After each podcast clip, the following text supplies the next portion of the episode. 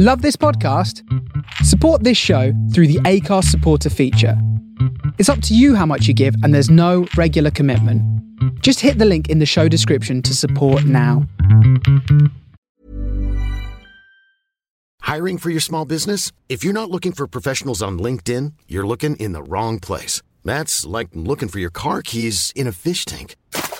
LinkedIn helps you hire professionals you can't find anywhere else, even those who aren't actively searching for a new job but might be open to the perfect role. In a given month, over 70% of LinkedIn users don't even visit other leading job sites. So start looking in the right place. With LinkedIn, you can hire professionals like a professional. Post your free job on linkedin.com slash people today.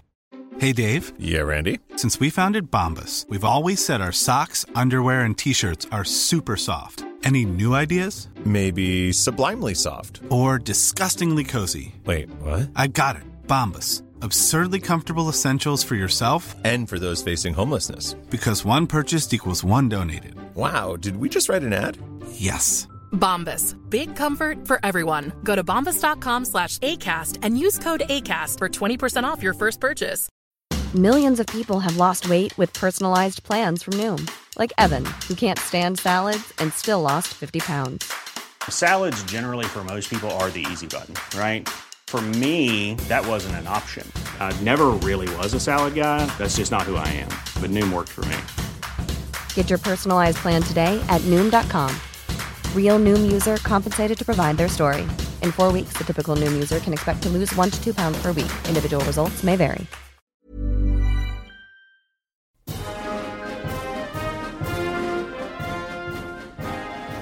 Welcome to the Battlefield Show. I am Scott Gibson, your Commander in Chief, guiding you through the battlefield of life.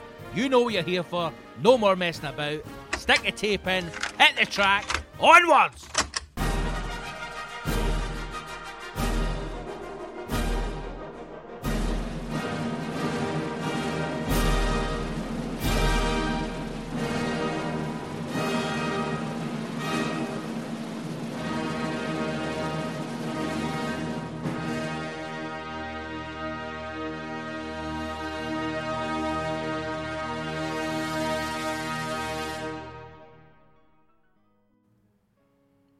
Episode 14, 1 4 2020. Still in January. When will this fucking month end?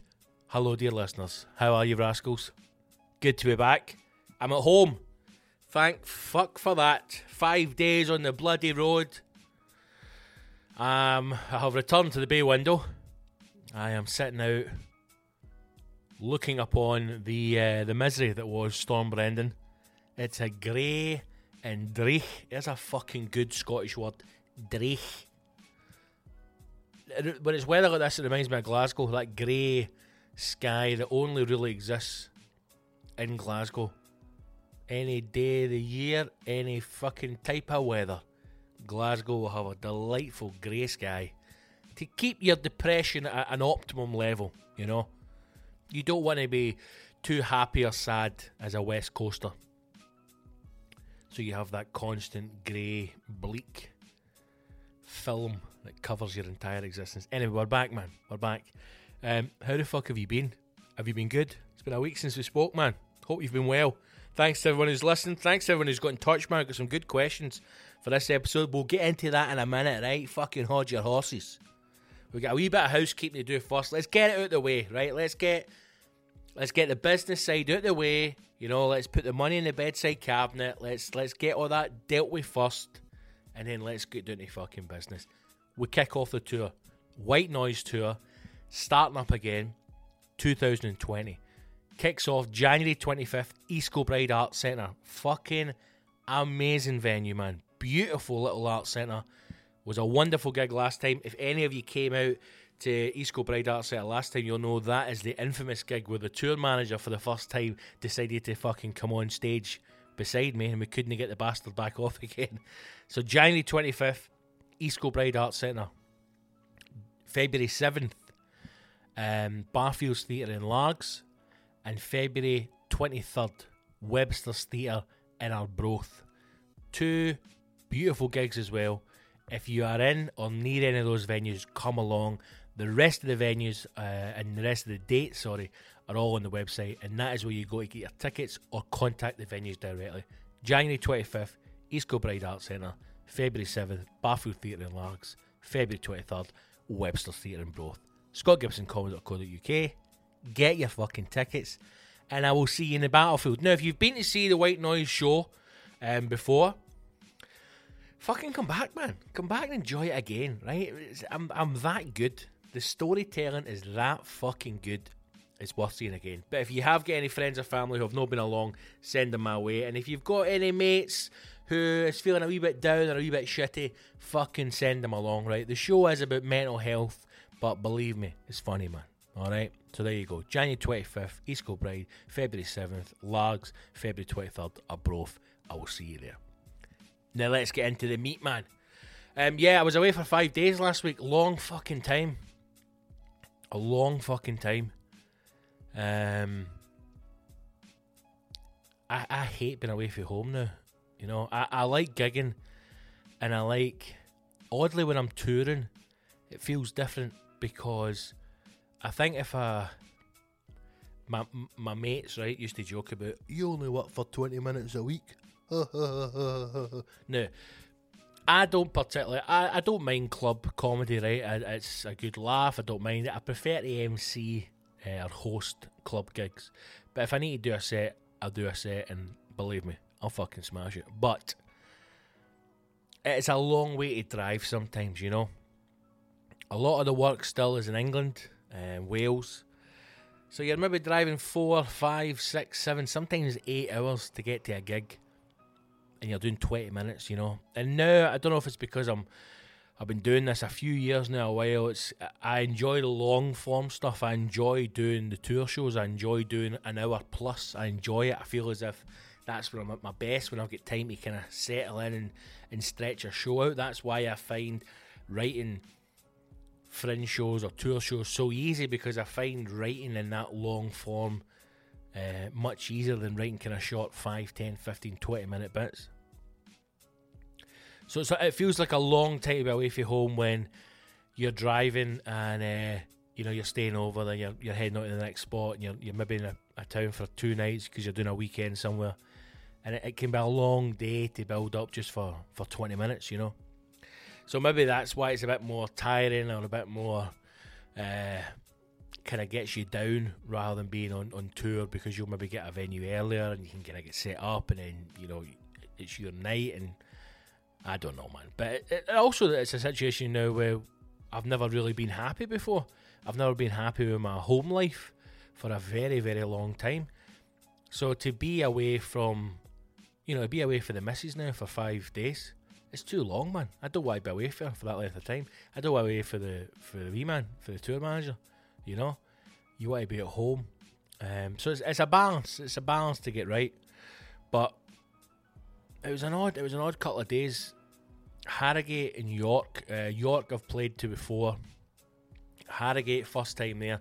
Very posh man. Very posh, but posh in the sense of I, I always find that because some people may think my comedy's a bit harsh or maybe a bit sweary or a bit dark. I always find it real posh people, right? Like upper class. They love it, man, because they're as fucked up as us. You know, that's that's the odd thing about the class system for, for little what, what does still exist. The very top and the very bottom have always got on. You know? In my opinion, anyway, they've always mixed working class and, and upper class. I think I've always mixed because the lower class, the working class, right, the bottom of the ladder, us people listening to me speak now, we don't give a fuck, you know. We just want to have money in our pocket for a drink, be happy, live a good life. We don't really give a fuck. We, we, we don't really care about hierarchy, power, structure. We're not really interested in that. And the, the upper classes tend to be people who are maybe born into a lifestyle, you know and they just want someone to have a laugh with and fuck about with. And then it's that kind of bunch in the middle, the fucking the the cunt level, who maybe come into money, you know, or or or feel as if they'll never be truly accepted at the top level. And whenever I find it, if you go to a place that's that considers themselves posh, in the sense that everybody's got a bit of money and everybody's got an opinion and everybody thinks they're fancy, you know, they're the ones who are very reluctant to let themselves go in a sense. And I don't know if it's because they're they're afraid to be themselves. I don't know if it's the whole keeping up with the Joneses bullshit where they try and put on this false act. But the the gig that I did in Harrogate on the Wednesday, it was a fucking hard one, man. The guy who was on before me was quite a soft guy. Um, so I sat and watched the set and I thought it's an odd one to to be doing comedy for as long as I've done it and to have done as many different shows and rooms, venues, audiences. You still question yourself. You still get nervous. You know, you still get in your own head. And I can remember sitting at the back watching it, thinking they're they're going to fucking hate this. They're going to fucking hate it. And, and I thought about doing different things. I was going through my phone to find old notes, and then of course I've got a new phone, so I don't have my old fucking notes in it. And then at the end, it I thought, you know what, fuck it, we're, they're getting what they get, man. We'll, we will dilute it slightly, but they're getting what everybody else gets. And it went okay. I'll say that it went okay, but it was a, it was more of a struggle than it normally is. In the sense that you had to kind of, it felt as if you were leading them by the hand and saying, it's going to be okay. I had to keep emphasizing, you know, it's just words. Eh, we're here for a laugh, none of it's real, but all that kind of bullshit, you know, when you get people who are a bit, oh my god. York was nice. York was a lovely gig. Um, again, more normal people, a good mix of normal people, and then Northampton the weekend, um, Friday and Saturday. Northampton Glee, uh, I love it, man. Staff are incredible, which makes a big difference for you when you're there for the full weekend. But I've said it since day one, and I'll say it to the day I die. That bit of England, like Northampton and Derby and all that, that is England's shame. you, I don't know what happened to the education board around that part of England. I don't even know if they've got an education board. I don't even know if the people go to school. I'm going to be honest with you. I imagine that the education system in Northampton is children watching reruns of Love Island and Ex on the Beach. That's what I imagine the education system is. Occasionally they'll break for a bit of colouring in, and then maybe they work out how to weigh grams. I don't know. But, my God, those people are thick as shit. Lovely people, man. Like, it's never a bad gig and not and that's the thing man you know because sometimes you go to you go to places like I hate Liverpool I hate gigging in Liverpool um, it's been years since I've gigged there I probably will never gig in Liverpool ever again. I have no intentions want or desire to gig there. I don't enjoy it. I don't think the people have a sense of humour. They just want their own kind. That's fine. I don't need to go there. But Northampton whenever a gig it's a, it's a nice gig. It's enjoyable. It's easy. But it's never you never feel fulfilled by it. You never come off stage Nottingham and go fucking hell you know I, I'm now the mayor of Nottingham you always come off and think I don't know if they understood any of the words I was saying I get heckled on Saturday night and it was a man, a husband and wife, and this was the three heckles that they gave me. Now, uh, there's there's no context for any of these uh, heckles, right? Because none of them made sense whatsoever. But and it wasn't a heckle like a, a full sentence. It was three words, right? Well, four words, two words and a name. This is the heckles, right? I was the first bit was talking about being born in the eighties and how raising children is different, and he heckled me with Israel. That's it. Israel. What? never followed up with anything. But never, never like try to conceal himself as if, oh, I've just said something daft. He just went, Israel. I went, did you say Israel? Ah, Israel. And then nothing. Carried on. Uh, his wife, about three or four minutes later, shouted Barnsley. Now, I don't know if they're going through possible holiday destinations, Israel and Barnsley, right? Maybe Barnsley is the Israel of England. I don't know, right? I haven't spent enough time in Barnsley to fully be able to give you feedback on that. She just shouted at Barnsley for no reason. And then last but no means least, towards the end, maybe three minutes to the end, and I get pissed off. I, I went after, I went after the pair of them after Barnsley because they annoyed me then. Um, but they were just fucking, they were just so drunk, man. They were gone, right? They couldn't even. Some of the stuff we were saying was pretty brutal, and they were just laughing away because they had no idea what was going on at this point. And then about three minutes for the end, uh, I get heckled kind of on build up, so I had to just stop and change it another story, which fucking really pissed me off. But he just shouted Jeremy Beadle. the guy just shouted Jeremy Beadle. And I went Jeremy Beadle, Jeremy Beadle. This is the thing with getting heckled, man. I don't mind it. What happens a lot when you get heckled is it's not a real heckle. It's like um, somebody's just so involved in the night or so invested in it that they don't actually understand what's going on. They don't actually understand there's people around them.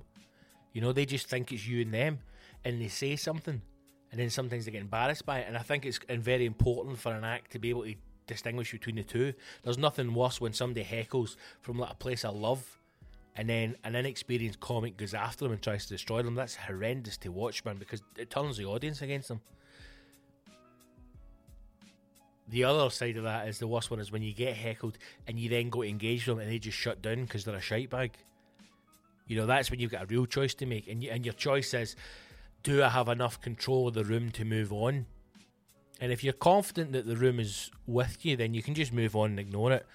But there comes a time when you just have to fucking look at the watch, see how long is left, and then just go after that person for however long is left of that set. And sometimes you just got to do it, man.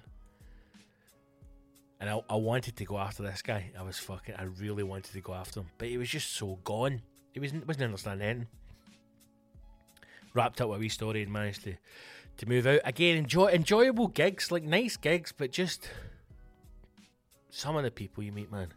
And also, here's a wee tip for any audience goers, right? See if you're going out as a group of lads or a group of girls, right? It's 2020 now. Sex is fucking fluid, gender even. Sex isn't fluid. Well, I suppose sex is fluid. But see if you're going to go and do coke in the toilet, right? Now, I'm not going to fucking tell you not to do coke, okay? Or any drugs for that matter. But what I am saying is cocaine. Okay, okay, cocaine. Okay?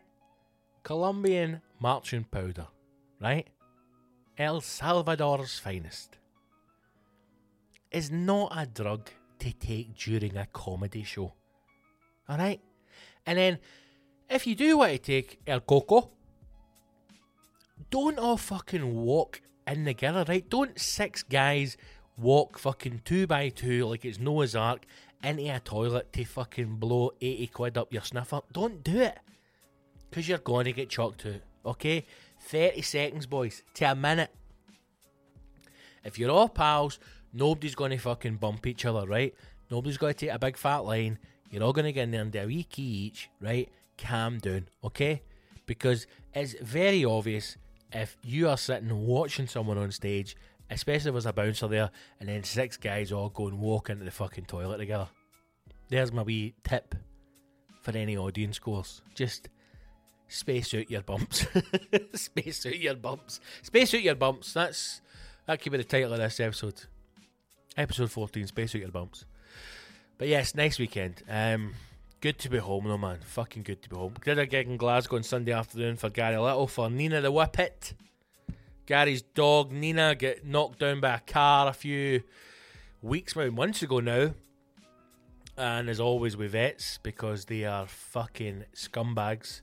Uh, the vet fees were well over four thousand pounds. So Gary put together an amazing lineup, man, um, of comics to do a wee charity gig, and it was brilliant. It was nearly three hundred people there. Incredible turnout, wonderful gig. Uh, myself hosting, Des McLean, Phil Differ, who I've not seen in years, man, and Phil Differ's fucking unbelievable, man, just amazing. Uh, and then Big Gary closing. So to everybody who came out, fucking well done. Thanks for supporting an amazing cause.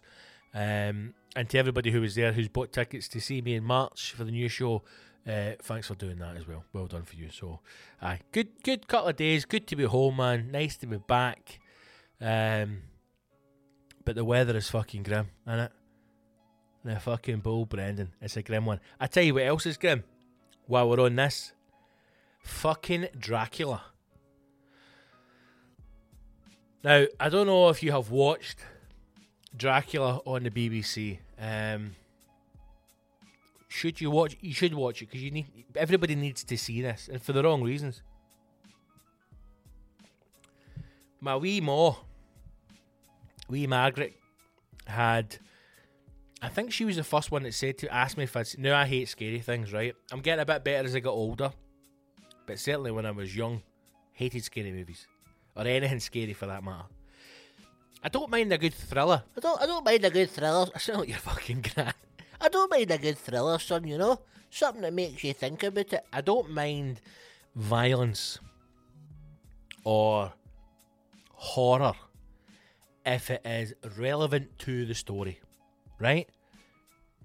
I don't mind people getting cut up or fucking scary stuff happening if it is part of the story. I don't like things just jumping out on you or fucked up stuff for no reason, right? That's it annoys me.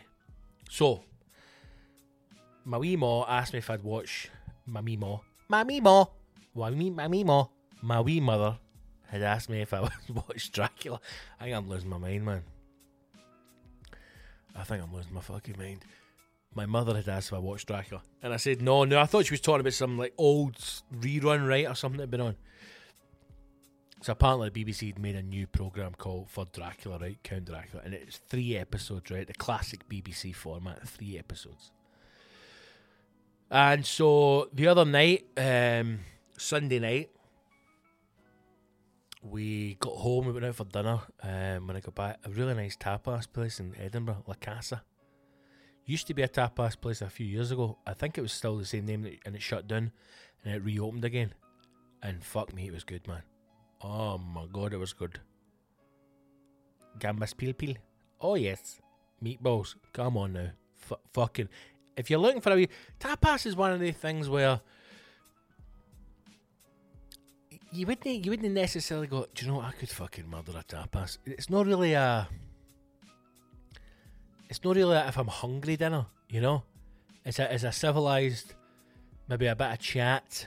You know, relax, couple of cans, maybe a bottle of wine. You and the wife, right? Chilled.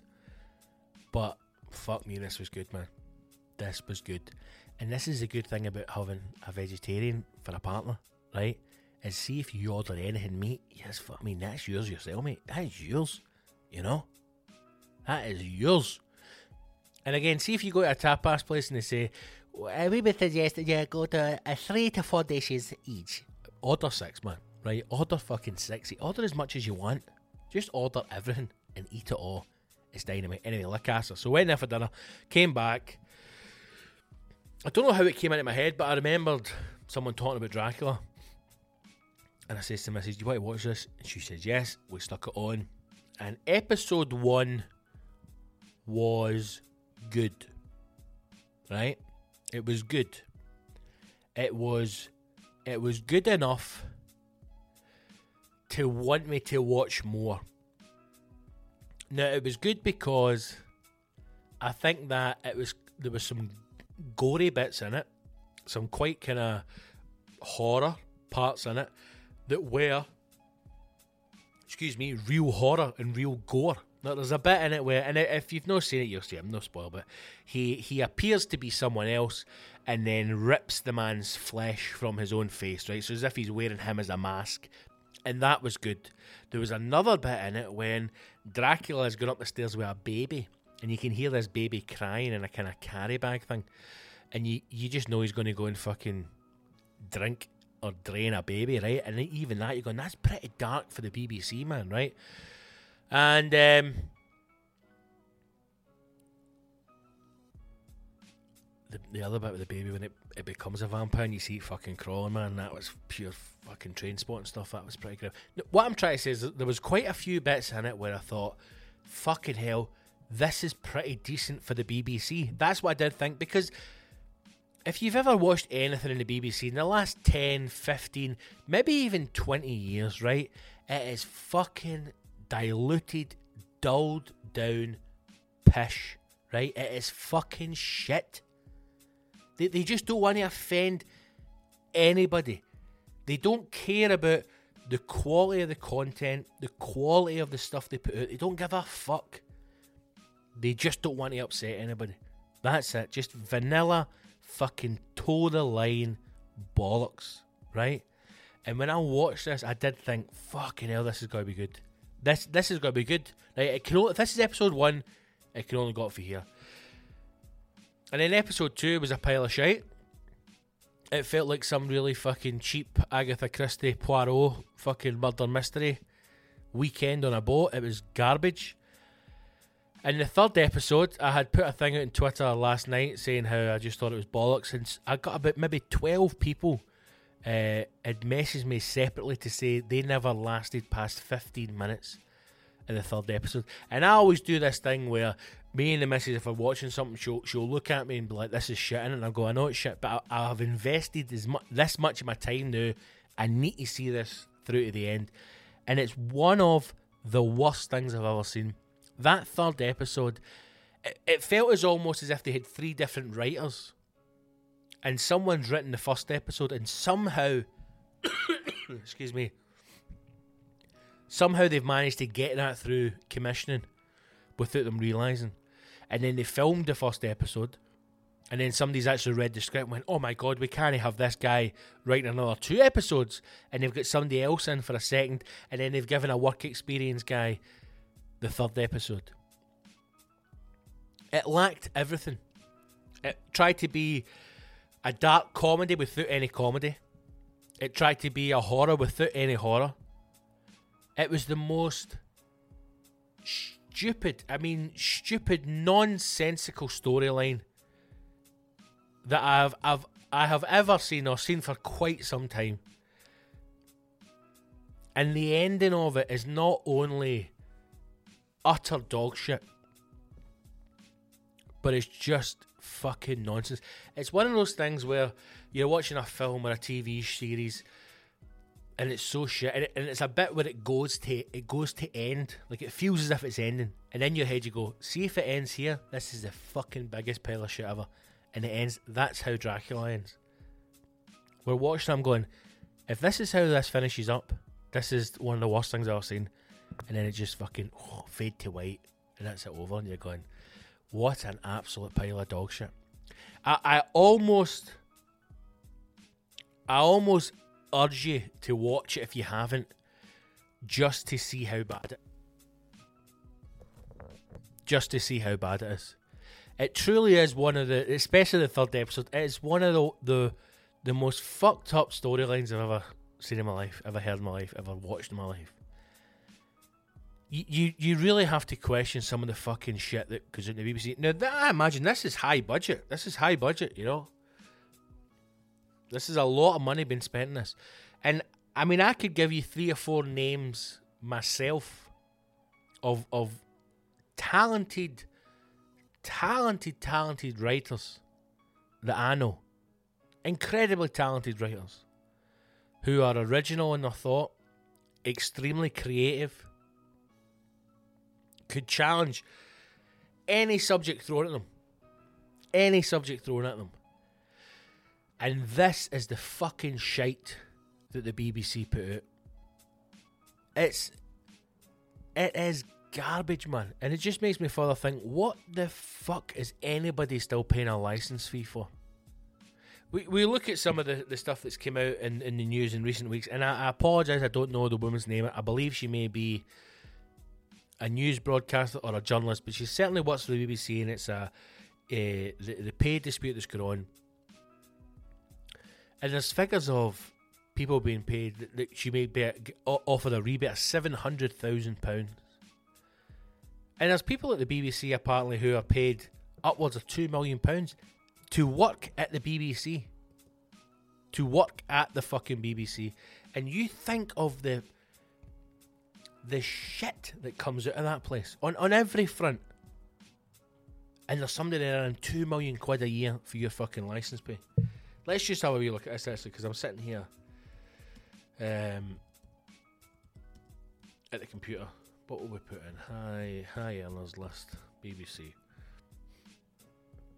Here we go. Right. This is top 10.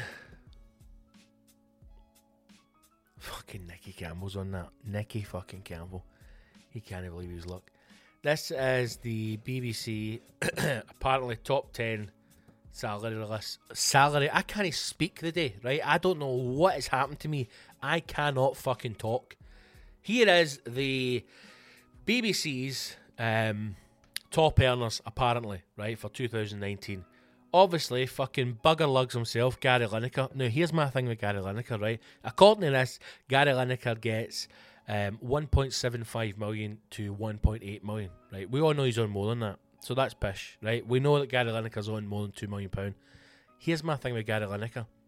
See if you're contracted to the BBC and we're getting paid 1.8 million to present match of the fucking day, you shouldn't be on any other fucking channel. Shouldn't he be. He appears in BT Sport. He's on every fucking Saudi channel there is.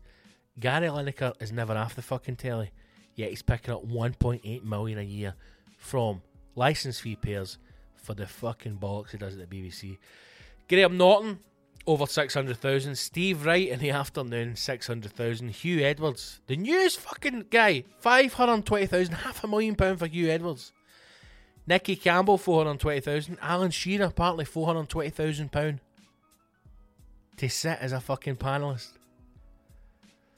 Nick Grimshaw, oh my god. Claudia Winkleman, she's worth every penny. Worth every penny. Oh, that is grim. That is grim.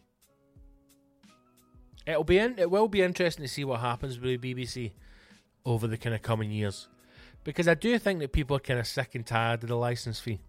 I really do. I don't think it in any way looks at value for money. I think that there are areas of the BBC where people may enjoy.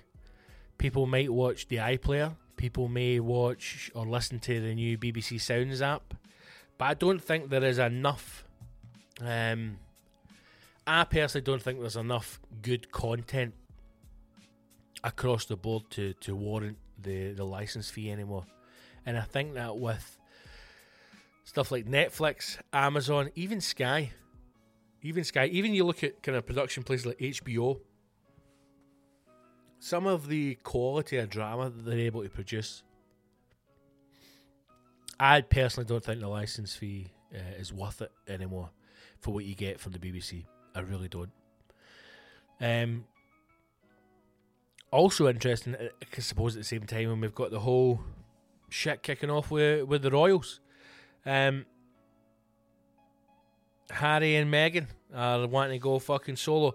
I got a question actually from Stephen Harry Wilson, the bold SDH. Um, Stephen got in touch uh, through the post on Instagram, and Stephen had asked, "Is this the end of the royal family?"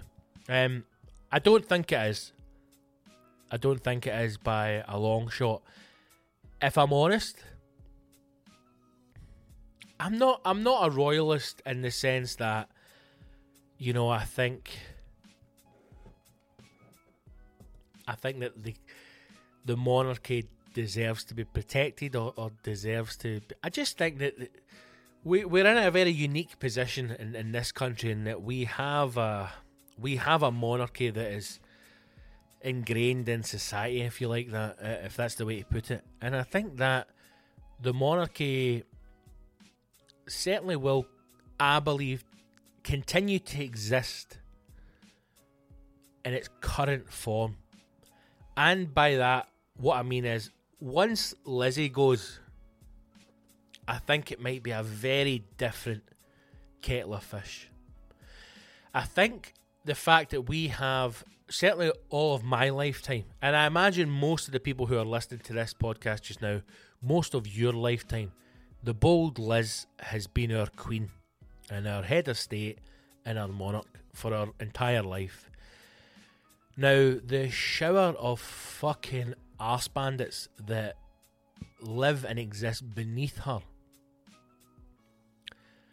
I think it will be difficult for people to adjust to them as a monarchy. I think there's something about the Queen there's something about the way that she conducts herself or, or holds herself or, or performs her duties as as the queen that is the status quo, you know. It's understood. She's the queen, she's on the money. There's fucking bold Lizzie, right? Once she's no longer here and fucking Buggerlugs Charles is in, if it is indeed to be Charles, and we've now got Charles and Camilla as king and queen, I think that will be a different situation and a completely different setup for people to palate, for people to accept and understand. And and currently with the fucking kickoff of Harry and Meghan, I think that there's there's there seems to be a kind of real a real split, a real 50-50 outpouring of either disgust or support for them. And I would say it's probably equal 50 50. But I think that there are more of us who don't give a fuck. Really. I think that they want you to believe that everyone has an opinion on them and everyone either supports what they're doing or, or is against it. And I think the truth in the matter is, no one really cares.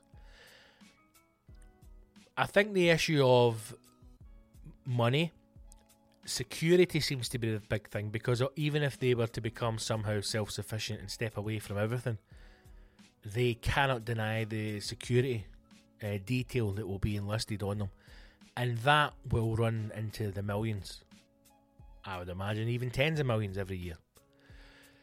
If Meghan is intending to go back to work, in the sense that she wants to do acting again in movies, then you can only imagine the, the security detail that's going to be required for that, or, or even as to, to what type of work she would be able to do. And, and all I keep thinking is they must have known. They must have known the situation when they got in there. She must have known that this is what her life would become when she married him.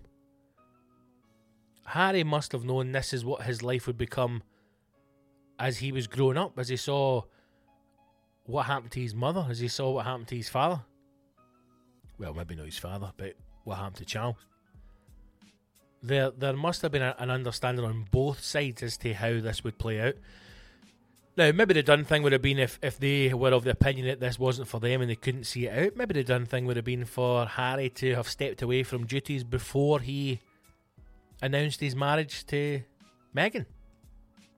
Maybe that would have been the way to play it. Harry steps out, they go and get married in a fucking registry office, you know? They get a four berth caravan at the bottom of Sandringham and they go there. But what happens, or what seemed to have happened, isn't it? And it can be, you know, maybe unkind to look at it this way, but it does look as if they have courted, courted, like it's the fucking 20s. They've gone out with each other, right? They've had a pump, they've enjoyed it, they've got married, they have got married in one of the grandest weddings seen for quite some time since Will and Kate, with the world press watching. So there is no doubt in anyone's mind on the planet that after this wedding, you do not know who the actress Meghan Markle is. She's now one of the most famous women in the world. They then get married, which is all paid for. They get taxpayers' money to the tune of, if you believe some newspapers, two and a half to five million pounds to do up their house. From what I understand, two world tours, setting up a foundation, and then they decide to step back. So I can understand why some people uh, have got issues around it. I can understand why some people are, are maybe a bit nose out of joint about the money that's been taken from the public purse to do up a house. But at the same time, I don't think any of us really care. Really care. I think Lizzie, after everything she's gone through with fucking the island beast, and knew this, I imagine she probably wishes she could just phone the SAS and get them all fucking taken out. But maybe that's not in the cards, unless somebody can organise a, a trip to Paris sometime soon. and cut the brakes on a fucking tour bus. But yeah, I don't think the royal family is is finished or close to it in any way, shape, or form. Um, one thing I did find impressive, I don't know if you saw the clips of them turning up to, uh, was it Sandringham turning up to wherever they were having the, the crisis talks? The fucking bold Lizzie driving the Land Rover. 98 year old. Fucking rallying in. Left foot braking, dropping into third. in the fucking big Range Rover. On your yourself, Lizzie doll. I don't mind the Queen, man. I really don't. I know people bang on about the royal family, but I think when it comes to it, I really don't mind her. I really don't mind her. But I do think people will look at the royals a bit differently once Liz is gone. And it's the fucking, it's the next breeder. It's Bugger Lugs and fucking Camilla. I think once they're sitting on the throne, I think, I think their cards could be numbered by that point. But we'll see. We'll see how it pans out.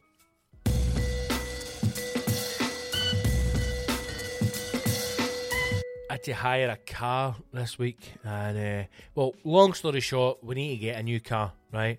And well, we, do we need a new? Yeah, we do need a new car. We want a new car, right? We work hard.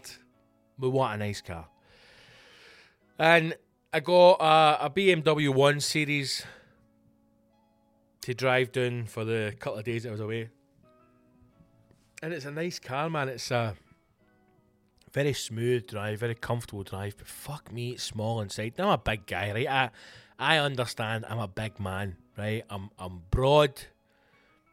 I'm an awkward size, right, and shape. I'm a fucking I'm a big unit. But fuck me, this car was tiny, man. Now we've got a, a, a mini, right? To drive a wee, a wee mini Cooper.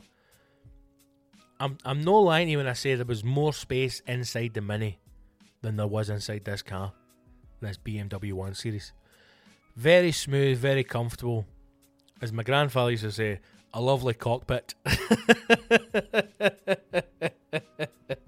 That's the only time it always sticks in my head. Anytime I get a new car, the old boy used to go, It's got a lovely cockpit inside this car. As if he's driving a fucking Spitfire. Nice cockpit, son, you know. Everything's easy reach. good cockpit. Good cockpit in this. But it did. Had a nice cockpit on it. Very comfortable uh, once you were in it, but fuck me. I had to kind of go in like side saddle. I had to go in the fucking car side saddle. I tried to go in normal, like open the door, leg in, sit down. My knee hit off the steering wheel and almost pushed my fucking knee into my chest, right? So I'm crushing my internal organs at this point. So I had to go in side saddle and then kind of slip my feet under at an angle and almost dislocate one shoulder so that my shoulders would fit through the frame of the door. That way, the, the very first time I got in it, when I shut the door, I actually sat and just looked at the frame of the door as if, have I done something? Like, have I just came through the window? Or have I actually came in the door of a car? It was fucking tiny, man. Tiny inside. So, BMW 1 Series is out the fucking window. There's absolutely no chance that's going to be the car that I buy. But any recommendations on a car? Hey, get in touch, man. Get in touch. I know we caused some controversy before with the coffee machine fucking scandal, but I need something a bit bigger. I'm thinking maybe definitely not going back to an Audi again. Audi can get in the fucking sea. There's no way. I'd consider getting a Nissan again. A Qashqai or maybe a Navara. Something a good size.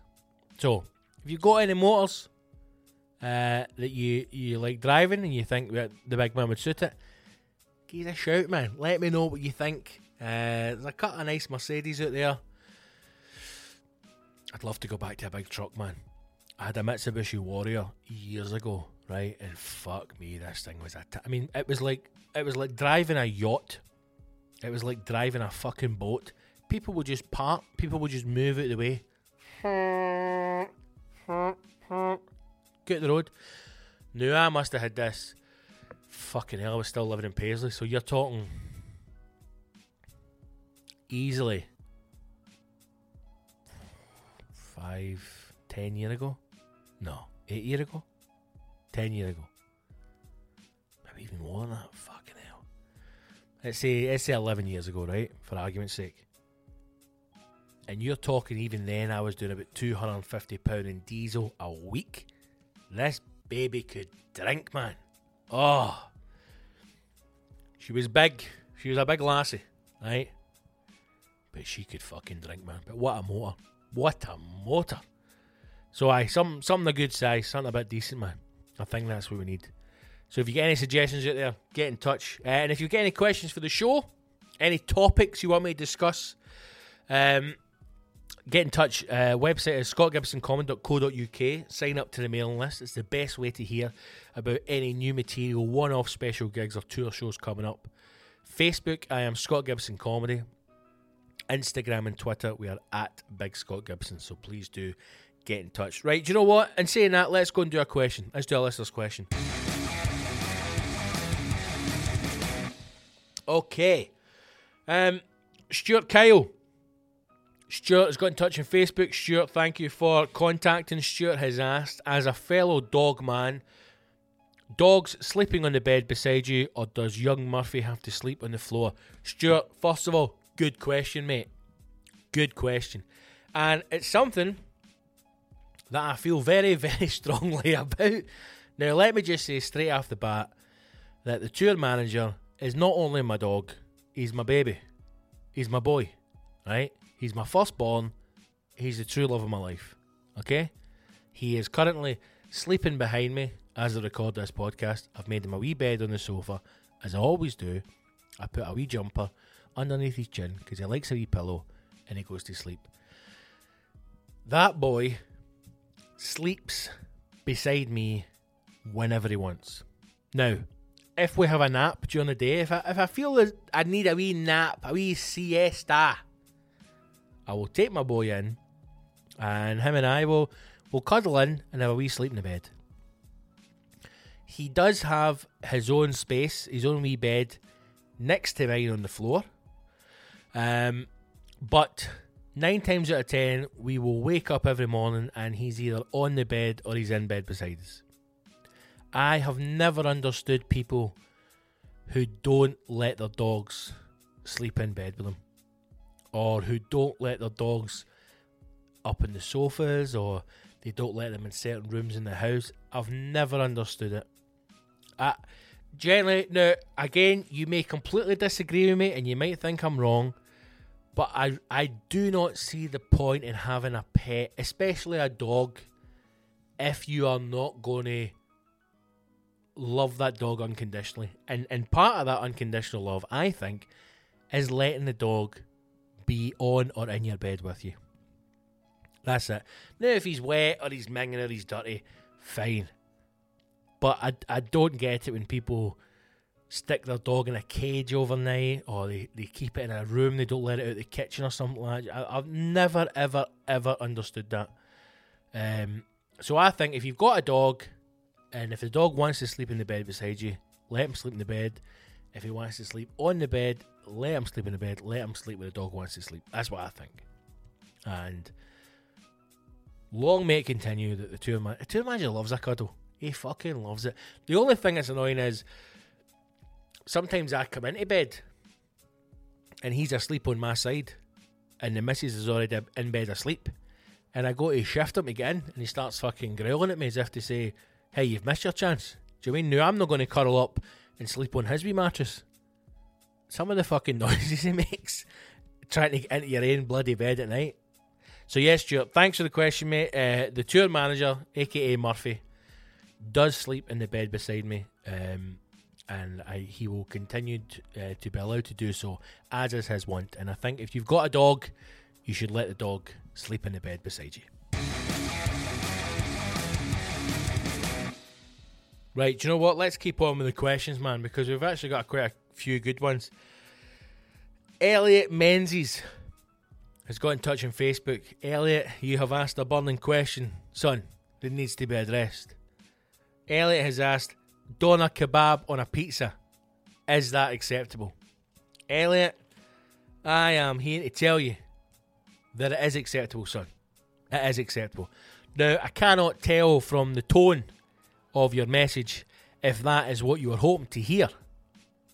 But I can confirm as your commander in chief, doner kebab on a pizza is acceptable. Not only is it acceptable, I would even go as far to say as it is it's suggestible as well as acceptable.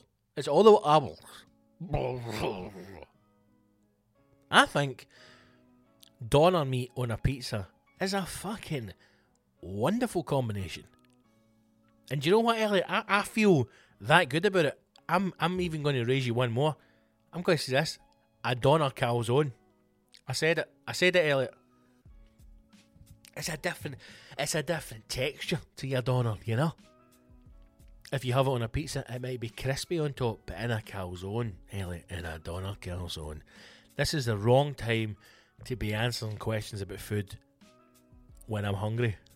But Elliot, I would say completely acceptable to have a a doner meat pizza. I think it's one of it's one of Scotland's hidden culinary joys, and I would suggest that you you enjoy it if you do so already, and if you don't, Elliot, treat yourself, mate. Get yourself down to the three in one and get a wee doner meat pizza and fucking indulge, brother. Indulge. Thanks for getting in touch, mate.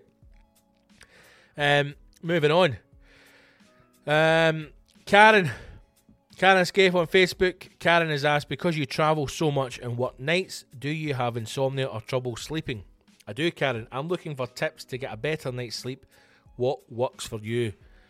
Um, my I've always had problems. My problem sleeping started when I was about 18 and I started working in nightclubs. So when I was 18, I started working on the doors in Paisley in Vienna's. Oh, Vienna's. I was a bouncer. The happiest wee bouncer in Paisley. Eh? I remember a, a drunk uh, patron, a woman coming up to me and saying once, very drunkenly and aggressively, it was Paisley, she went, Your eyes are too kind to be a bouncer. I says, Thank you, madam. Now please leave. Um, so since then, I have had problems sleeping. We would finish work about half three, maybe get home for half four. You end up sitting up to half six, seven, and that's always a thing. Even now with gigs, I, even if you're very tired before a gig, or even if you're tired after a gig, the adrenaline that's running through you keeps you up for hours. So usually at the weekend, I'll maybe go to bed about two or three in the morning, and a lot of that is just winding down, just watching telly, or maybe some ideas are in your head, so you maybe write down a few things, whatever it is. But a lot of that is just trying to wind down.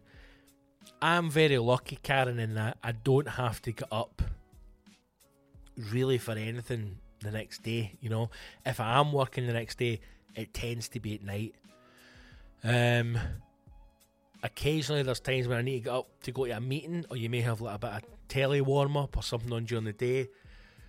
But I am still lucky that I know that it's not really a 95 kind of office job that I'm doing. So I often think when I see friends or people who are used to go to school with our old colleagues posting stuff on social media at like three in the morning, going, you know, insomnia is back and I can't sleep. I do feel bad for people who then have to get themselves together and go and do an eight hour shift, you know, from nine o'clock in the morning.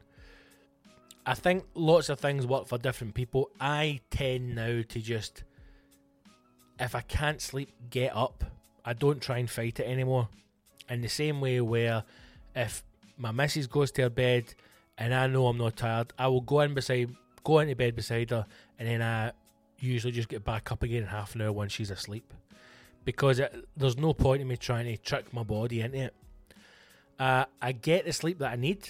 Um, I know that if I have maybe two or three nights where I have a bad sleep, um, I know I'm going to pick that up eventually. Just because you learn to kind of, you learn to kind of read your own body over time. There's nothing particular that I, that I do um, in order to try and get to sleep. I think a lot of it is maybe just clearing your mind of stuff if you can. Sometimes I find that if I've got a lot of stuff coming up or there's a lot of things happening at one time, my mind can be very busy at night and there can be a lot on my mind. And I find that if I am struggling to get to sleep, then just simply sitting at the desk for five, ten minutes and writing through a list of what is in my head, what has to be done, and try and prioritize that so that I know maybe in the next couple of days, right, I'm going to tackle this, this, and this. That tends to kind of free that sense of worry that's maybe in your mind because a lot of the time when you're you're struggling to get to sleep, you just you just can't shut down. You know, you just can't shut down. Um, I wish I could say to you that there's something I take or something I drink. I have noticed recently, like I- need to understand more about CBD oil and I need to understand more about weed, man. I really think I need to start smoking weed. I see all these people, and they talk about the how it helps creativity and it can just help you relax. And I'm not saying I'm going to become a mad fucking Seth Rogen stoner, but I'm, I'm, I'm I need to I need to find out more about CBD oil because that seems to be the big thing now that everybody's taking. And I think I need to start smoking weed. In fact, I think we all do. Karen, if you're struggling to sleep, hen, and insomnia is an issue, I think we all need to start smoking weed. That's what I think we need to. I remember years ago, a mate of mine, Stevie, and uh, his whole thing was he he had hoped, and I remember when he when he told me, I thought it's a fucking genius idea. He was banking on Scotland becoming independent, as we all were, and he hoped that Scotland would legalise cannabis, right, and le- legalise marijuana. And his plan was then going to be to go to Gretna and buy a cafe and open up a cannabis cafe in Gretna so that all the English people would come over the border to go and smoke dope in thought it was a fucking genius idea, mate. But I do, I think I need to get any. I think I need to start smoking some weed, man. Just fucking chill out, you know? At the last few months, I have been thinking that I would suit a cigar. I know that's honestly, see, when I was younger, I used to always think when I'm old, like an old man, I want to be like an old man sitting in a pub with a big fucking glass of whiskey and a cigar. What a life. Just no, nothing else than that. Like, I don't know what my backstory is. I don't know if I've got money. I don't know if I've had a life of mystery. Just an old, no like a Jakey, like an old man, just, you know, well to do, just an old geezer sitting with a big fat whiskey and a fucking cigar on the go. So maybe, maybe we need. I'm not a fan of whiskey. Maybe that will come with time. But maybe now in my mid thirties is the maybe this is the right time to start smoking cigars. fags just seem dirty. You know, fags you want to draw that mate here, you got a fag on you. You, ne- you never hear anybody say, Have you got a cigar on you, mate? You never hear that. And if you did, I'd go, Oh, aye. We've got a fucking we've got a baller here. You know? Cigarettes are just they're just dirty. They're just small, wee thin. I need you know, I need them. Oh get it in me. Gonna get me nicotine. Whereas a cigar's like fucking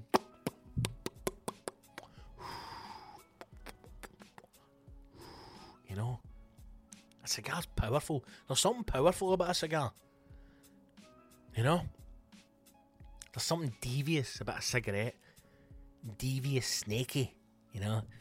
He's a wee snake. He's a fucking cunt, that guy. You know? That's a cigarette smoker. Plotting. Plotting nasty wee plans. Loads of people all huddled round, smoking. Fucking snaky wee bitchy bastards. Bit cigar smokers. Yes, we made 16 million against the Philippines uh, as the Japanese market opened this morning. You know, it's just power. A cigar says power, and a cigarette says weasel. I should be in charge of the National Cigar Smoking Society. Cigars say power. Cigarettes say weasel. I don't know why I've gone kind of part Sean Connery.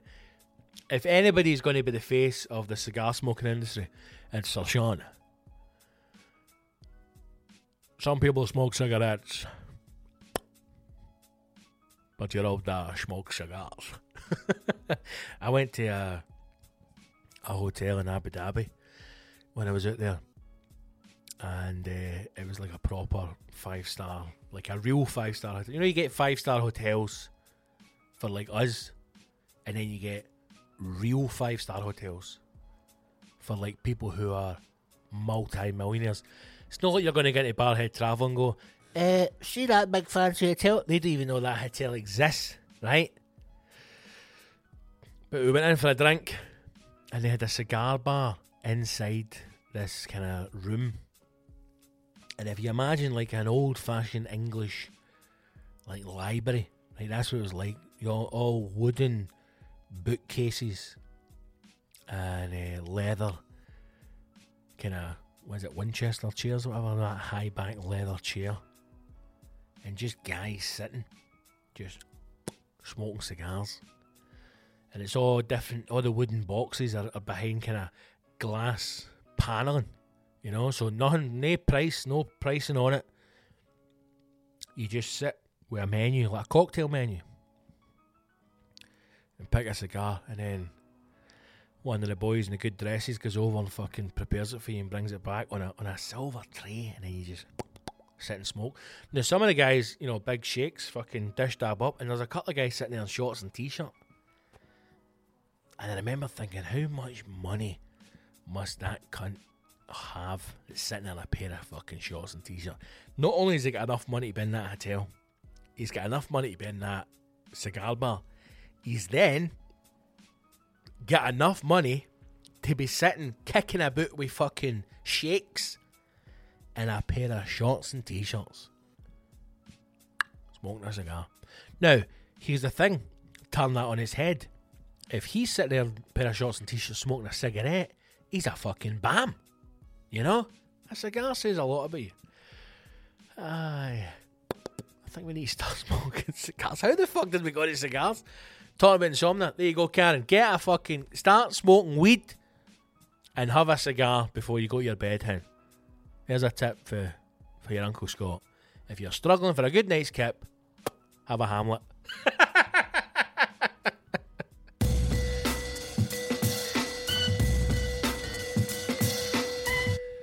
right, let's do one more question and then we will fucking move on, man. Uh, we've been talking for that long.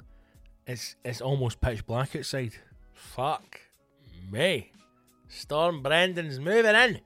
Um, right, this this question is it's a excuse me, it's a huge subject. Huge subject. Difficult question. But one that I'm going to try and challenge. Um, Adam Rodney. Thank you, brother, for first of all having the confidence to come forward, ask this question, and put your name against it. Adam Rodney on Instagram has asked, and it's a question that probably we've all asked ourselves at some point, and if you haven't, you're going to ask it now. Adam has asked, How many toddlers could you leather before they start winning the fight? yes, Adam. The big questions here on the Battlefield Show. How many toddlers could you leather before they start winning the fight? I love the question. I love it. It's not how many fucking Waynes could you batter, how many how many kids could you it's how many toddlers could you leather before they start winning. Love it. First of all, Adam, I'm just going to be honest with you, mate, and I'm going to tell you right now, they're never going to win. They're never going to win. There's no point when they start winning, right? There's no point. The only thing that's going to happen is how many toddlers can you get a hold of? Because this is a this is an endurance game, right? What we talk? What how how, how old are we talking for a toddler here? Three to five. Three to five. I think any three to five year old, if you had a strong base and they get a goal kick to the chops, they're done, right? They're done. They're no. You're no smashing a toddler on the jaw he's taking a bump and then he's coming back here again. They they're out the game, right? So it's one clean swipe and they're gone. Okay. Now, if you take it a step further and you go, you're tooled up. I mean, if you're talking golf club, baseball bat, oh, I mean, it's endless. Just keep swinging. Just keep swinging. Just keep swinging. Send them in. Send in the toddlers. Now, if they happen to throw in a couple of midgets dressed as children, that's sneaky. That's sneaky, Adam. All right? That is sneaky. But on their own toddlers, I think, and they're- if they're coming one at a time, I could do a solid 90 minutes. a solid 90 minutes I just fucking fighting them off, man. Probably at that point, you need a breather. And e- even if they got the better of you, man, like, would they, are they organised enough? You know, to fucking, to kind of consume you and take you down? And even if, even if they got in it, what they got, to bite you? I mean, what's, what, scratch? Unless they're tooled up. No, that, that puts a different spin on it, you know, if it's, if it's tooled up toddlers, I need to maybe rethink my approach. But Adam, good question, mate. Thanks for asking it. I don't know. What, what do you think, Adam? Have you have you had previous experience of fighting off toddlers? I don't know, mate. But I would say a solid 90 minutes. I'd give it my best. I'd get a good strong base, low centre of gravity, take the jacket off, make sure I'm loose, and then just keep swinging that fucking hammer. just to see how wee bodies fucking lying oh, fucking hell, man. Adam, great question, mate. Thanks very much for getting in touch. Adam got in touch on Instagram. Uh, Karen uh, got in touch on Facebook, uh, as did Stuart and Stephen Harry Wilson on Instagram as well. Uh, thanks to everybody who got in touch for the questions. As I says uh, before in the show, scottgibsoncomedy.co.uk is the website. Go on there, sign up to the mailing list if you haven't already. Follow on Facebook, Instagram, and Twitter. Facebook is Scott Gibson Comedy. Instagram and Twitter is at Big Scott Gibson. And wherever you listen to this podcast, podcast, fucking hell, man. Oh, I'm getting tired. Wherever you listen to this podcast, make sure you subscribe and share it. Try and grow the numbers, man. Let's get the Battlefield Army going. We are on Spotify, Apple Podcast, SoundCloud, Acast, Stitcher, TuneIn, and iHeartRadio. So no excuses. Subscribe and share it if you can. If you can be asked, you get time. Leave a review, um, and let's build the army. Uh, thanks very much indeed for your questions, everybody. Right, let's do some news, man. Play the jingle.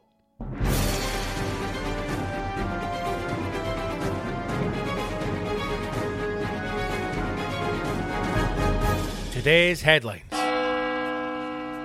Man suffers three day erection.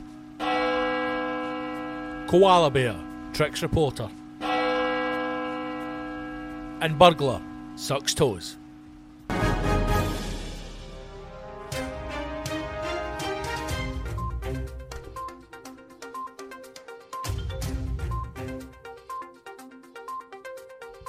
Well,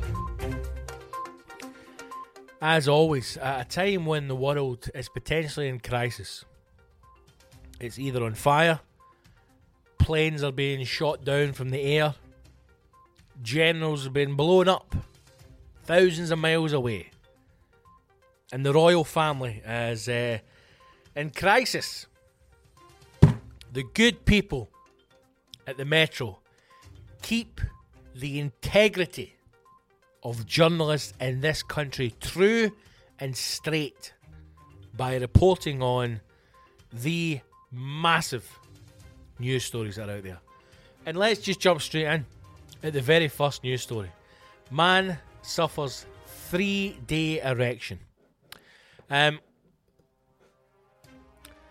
as always, all of these uh, news stories are available on metro.co.uk should you choose to read further into them. This is from Emma Brazel. Emma um, is is not a new name to us. We have we have read some of her wonderful stories before. I just think what you would just quit, wouldn't you? You would just fucking quit. I mean, they're, they're, you're not a journalist, right? You're not a journalist. If you are working for a free paper, right, and you're you're having somebody's had to sit at a computer and type this. You know, what is it you're you're working on today? Well, it turns out that the, the Iranians have, have confirmed that they actually shot that passenger plane down from Ukraine. Oh my god, yeah. So I better get back to the story. What is it you're working on, Emma? Uh, a man has taken uh, a bull supplement that's given him an erection for three days. Get the fuck out of this office.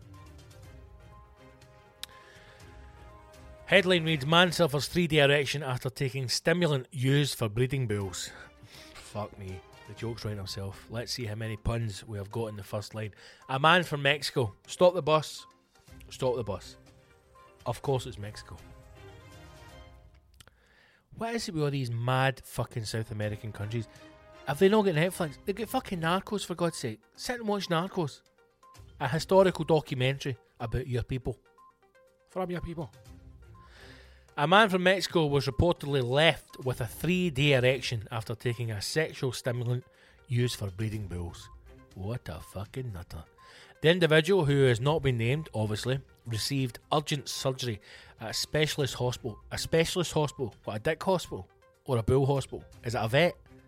Is a specialist hospital a vet? Has he been rushed to a vet? Imagine going to your vets. Because the thing is, whenever you go to a vet, they ask you your name, but they also ask the pet's name. I mean, is he had to name his Bobby? Your name, Miguel. And your cock, eh, Miguel Jr.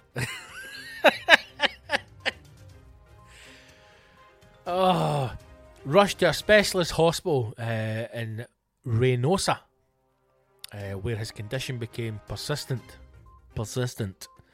Um, he's said to have taken the drugs after planning to have sex with a woman 30. I mean, straight away, we don't need know her age, right? We don't need know her age, okay? It's not as if he's going to say, look, I was planning to shag a woman, she's 86 year old. Okay, maybe that's why he was taking the stimulant, you know? I don't know. Maybe there was a debt to be paid. He had to go and see this woman, and she's like, how much do I owe you? You fucking need to rattle me. I beg your pardon. You heard you need to rattle me. And he went, I can't, you're 86, it's fucking rotten. And she's went, take two of the tablets, fucking off you go. Maybe she said, take one of the blue pills. And he's thought she went, take one of the bull pills. It's an easy mistake to make. He's taking a bull tablet and he's got a fucking Roger for three days. Apparently, he was going to have sex with a woman aged 30. this is when you know it's bullshit. When people go into that level of detail, when it's a sexual injury, you know it's bullshit. It's like when you always ask nurses when what's the weirdest thing you've put out a guy's ass. One, it's always men because men are weird. And you hear people putting like bottles of tomato sauce up their ass. Why? Just buy a dildo, right? Don't be ashamed. This is the problem with, with people with how we look at sex in this country. Don't be ashamed of it, man. If you like to put things out your bum, put hangs out your bum. I don't know if that's the police coming at this. don't worry about it. Don't be sticking bottles of fucking sauce up your asshole when there are actual things designed to go up your bum. Alright? says to have taken the drugs after he was planning to have sex with a woman he's 30. Doctors told uh, Peruvian newspaper La Republique he had taken a sexual stimulant which he bought in v- Vacaraz, used by farmers in that region to invigorate bulls for insemination. You fucking mad bastard. The man travelled to Vacaraz in eastern Mexico to purchase the stimulant used by farmers in that region to according to reports. Um, there have been no updates on his condition following the surgery. What do you mean surgery? What did they do him? They fucking cut his balls off. Can you drain it? Is it like a cauliflower ear? can you can you drain a hard on? Oh.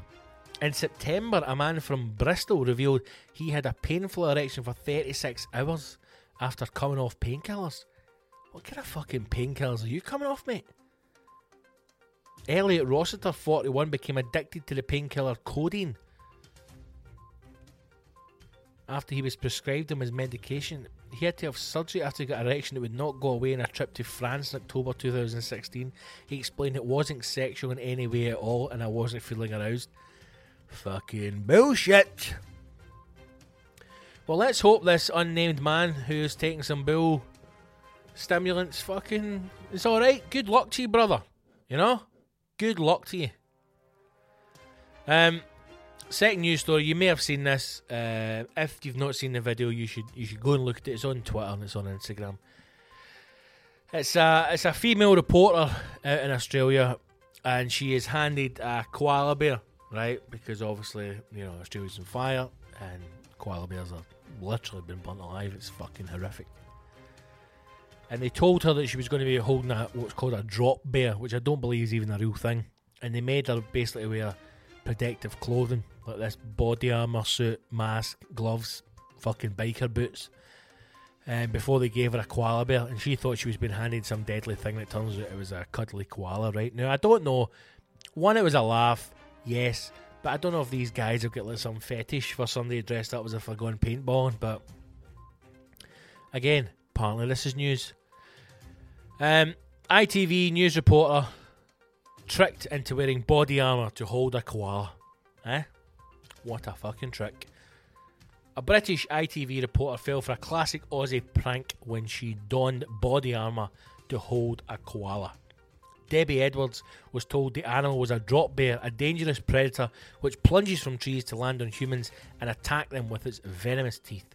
Tourists have fallen for versions of this for decades, but Debbie 40 had never heard of the ruse.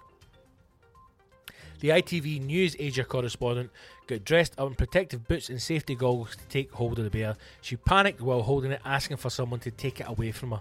Carers told her they might have to subdue it with a dart gun as it was preparing to attack her. But when they took it off her and cuddled it without wearing any protective gear, she realised she had been tricked. And this is the bit that got me. At the end of the video, Debbie replies with fucking Aussies. Now,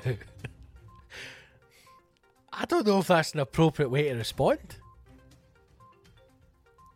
Fucking Aussies. That sounds pretty. I mean, if that was any other nationality or group of people, she'd be in bother, would she know? I remember when I heard that in the video, I went, she fucking hell, Debbie. Rein it in, hen. Tell us what you really think. She's like, fucking Aussies. Oh. Apparently, drop bears are a real thing. Apparently, they're a close cousin of the koala. Who, who knew? Debbie was covering the devastation caused by bushfires on Kangaroo Island off the south coast of Australia. I mean, if you're a news reporter and you've been covering the devastation in Australia, you would know what a fucking koala looks like, surely. You also maybe don't respond at the end of a news item with the words fucking Aussies.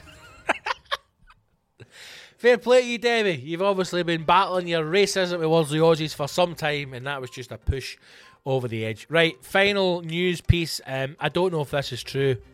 Um, if it is true, this is fucked up, man. But it's um, by Jen Mills, another wonderful journalist, and the headline is as follows: Man wakes up to find burglar sucking his toes. I mean, that's like something that a fucking what was that thing that the BBC show? Detective. Oh my god. What's his name? Oh, That'll come back to me. It'll come back to me. Anyway, the article reads A man has been traumatized, obviously. Obviously. Even if you. I'm not a feet person, right? I've never been a foot person. I don't really understand people who like feet. But again, each to their fucking own if you like feet and you've got someone with feet who likes you liking their feet, fucking plow on. Who cares? It's no weird. It's no weird. Nothing's weird. Do what you want. All I'm saying is, even if you were a foot person, right? Even if you enjoyed your toes getting sooked, if you woke up in the middle of the night with a stranger sucking on your toes, you'd be traumatized. A man has been traumatized after waking up in the middle of the night to find a burglar sucking his toes. Fuck me. If this is in this country, what it's gone to shit. The victim 20. Oh, he's just a Wayne. You're never sleeping again. You're never sleeping again. The victim 20 told the intruder that he didn't have any money.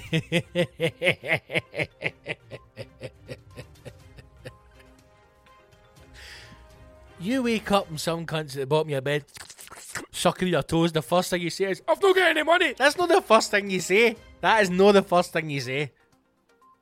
That's why you should always wear socks to bed. I know people go, you need to let your feet breathe. You've got to let the air get to them. What if somebody breaks in and suck my toes, ma? Somebody's sucking your toes, you go, I've not got any money. What? This is the, I fucking, I smell a rat. The victim 20 told the intruder that he didn't have any money, but the man responded that he didn't want cash, he just wanted to suck toes. Fucking legend.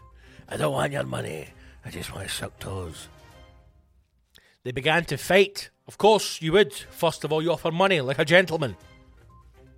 And then a duel.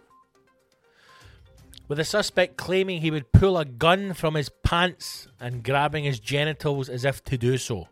This is taking a twist. Thankfully, he did not pull out a gun, and the victim managed to push him outside.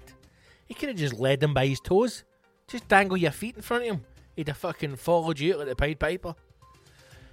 After leaving, the man smashed the victim's car windscreen and then fled. Right, let's get this right. Guys woke up to a stranger sucking his toes. He then offers him money. He says, I don't want money. I want to suck your toes. Then there's a scuffle.